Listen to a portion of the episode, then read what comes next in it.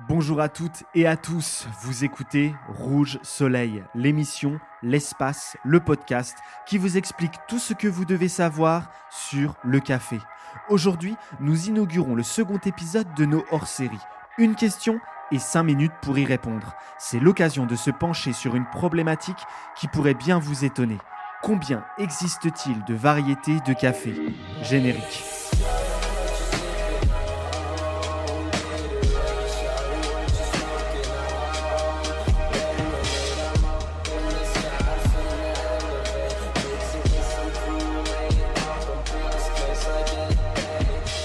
Combien existe-t-il de variétés de café?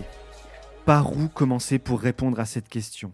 Eh bien, nous allons déjà définir ce qu'est une variété en botanique. La variété du latin varietas, qui diverge, est considérée comme un ou des rangs hiérarchiques de classification scientifique du monde vivant de niveau inférieur au rang d'espèce.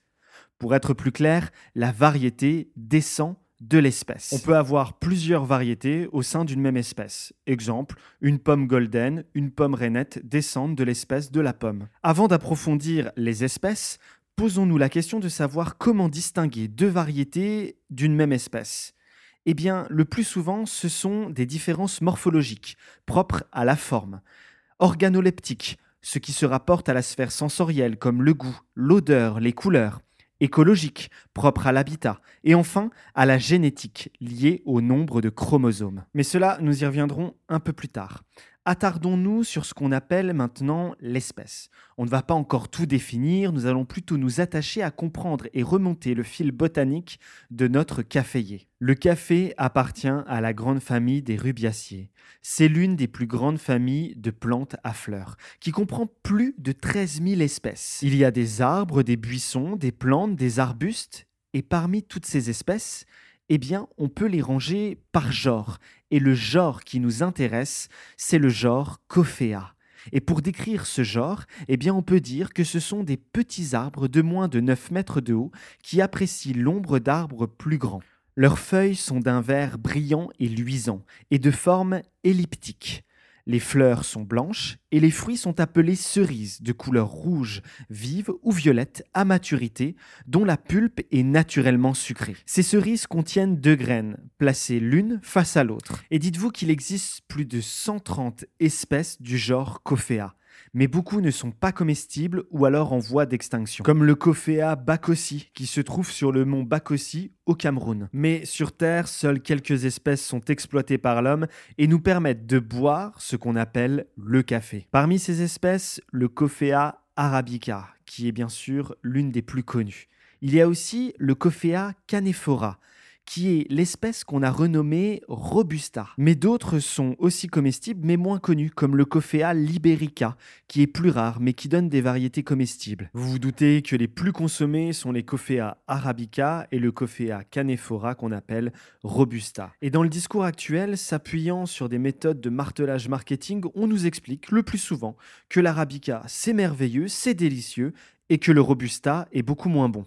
Je vous garantis que j'ai déjà bu des très très mauvais Arabica et de très très bons Robusta. Cela est dû surtout à la manière dont il est cultivé et ce qu'on en fait, la manière dont on le cuit et la manière dont on l'extrait. Mais nous y reviendrons sûrement plus tard. L'industrie du café a traité le Robusta comme une vilaine sœur de l'Arabica jusqu'à ce qu'une découverte génétique plutôt intéressante soit faite.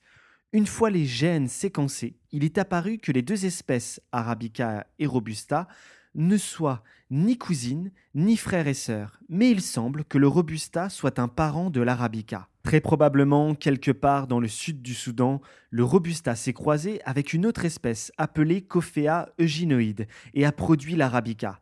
Cette nouvelle espèce s'est répandue et a véritablement commencé à prospérer en Éthiopie, longtemps considéré comme le berceau du café. Ceci étant dit, et partant du principe que les espèces consommées sont Arabica et Robusta, on peut donc maintenant s'attarder sur les variétés. Et dans le cas du café, il existe un très très très grand nombre de variétés. Parfois de pur Arabica, parfois de pur Robusta et parfois des croisements entre les deux espèces. Et chacune de ces variétés a son histoire et ses propriétés uniques. Et souvent, une variété avec le temps et sa délocalisation due à l'homme va engendrer une nouvelle variété. Ainsi, on peut grâce au séquençage des gènes retrouver la lignée d'une variété. Normalement, un torréfacteur de café de spécialité doit connaître les différentes variétés qui composent ces cafés, car toutes ne se torrifient pas de la même manière. Par exemple, la variété Maragojip a comme propriété sa taille. En effet, la taille des graines sont à l'équivalence d'une phalange du petit doigt humain n'est pas très classieux, mais vous pouvez vous rendre compte en direct de ce que ça représente. Découverte au Brésil au 19e siècle, ils ont en eux une saveur fleurie, avec une légère acidité, le tout accompagné par une note de fin chocolatée. Si la taille est plus grande, la surface l'est aussi, et la cuisson également. Après tout, on ne cuit pas en même temps et au même instant une pomme de terre grenaille et une pomme de terre amandine. Eh bien, c'est la même chose dans le café. La taille influe sur la cuisson et la cuisson influe sur la palette aromatique du café. Pas d'inquiétude, nous y reviendrons dans un épisode consacré à la torréfaction et à son influence sur le café. Pour conclure sur notre problématique du jour, combien de variétés existe-t-il dans le café? Eh bien, vous pouvez retenir qu'il y a une famille de plantes, les rubiacées, que dans cette famille, il y a un genre, le Coffea, et dans ce genre, il y a des centaines et des centaines d'espèces, dont le Coffea arabica et le Coffea canephora, appelé robusta. Et ces deux espèces donnent un très très grand nombre de variétés, comme le Pink Bourbon, le Jackson, le Mibirizi, le Villa Sarchi, l'Orange Bourbon, le Catura, le Castillo, le Catrénic, l'Obata, le Tupi, le Mocha, le French Mission, le Cafa, le Tipica, le Java, le Dila, le Maracatura, le Pacamara, le Mundo Novo, le San Ramon, le Villa Lobos, le Pluma Hidalgo, le Blue Mountain, le Bergandal, le Timor, le Timor Hybride, Essel 28, Catisic, Rum Soudan, le Liberica, et j'en passe. Vous l'aurez compris, il y a une multitude de variétés dans le café. Nous espérons que cet épisode vous a plu, on vous souhaite une belle fin de semaine et on vous donne rendez-vous pour un prochain épisode. À très vite.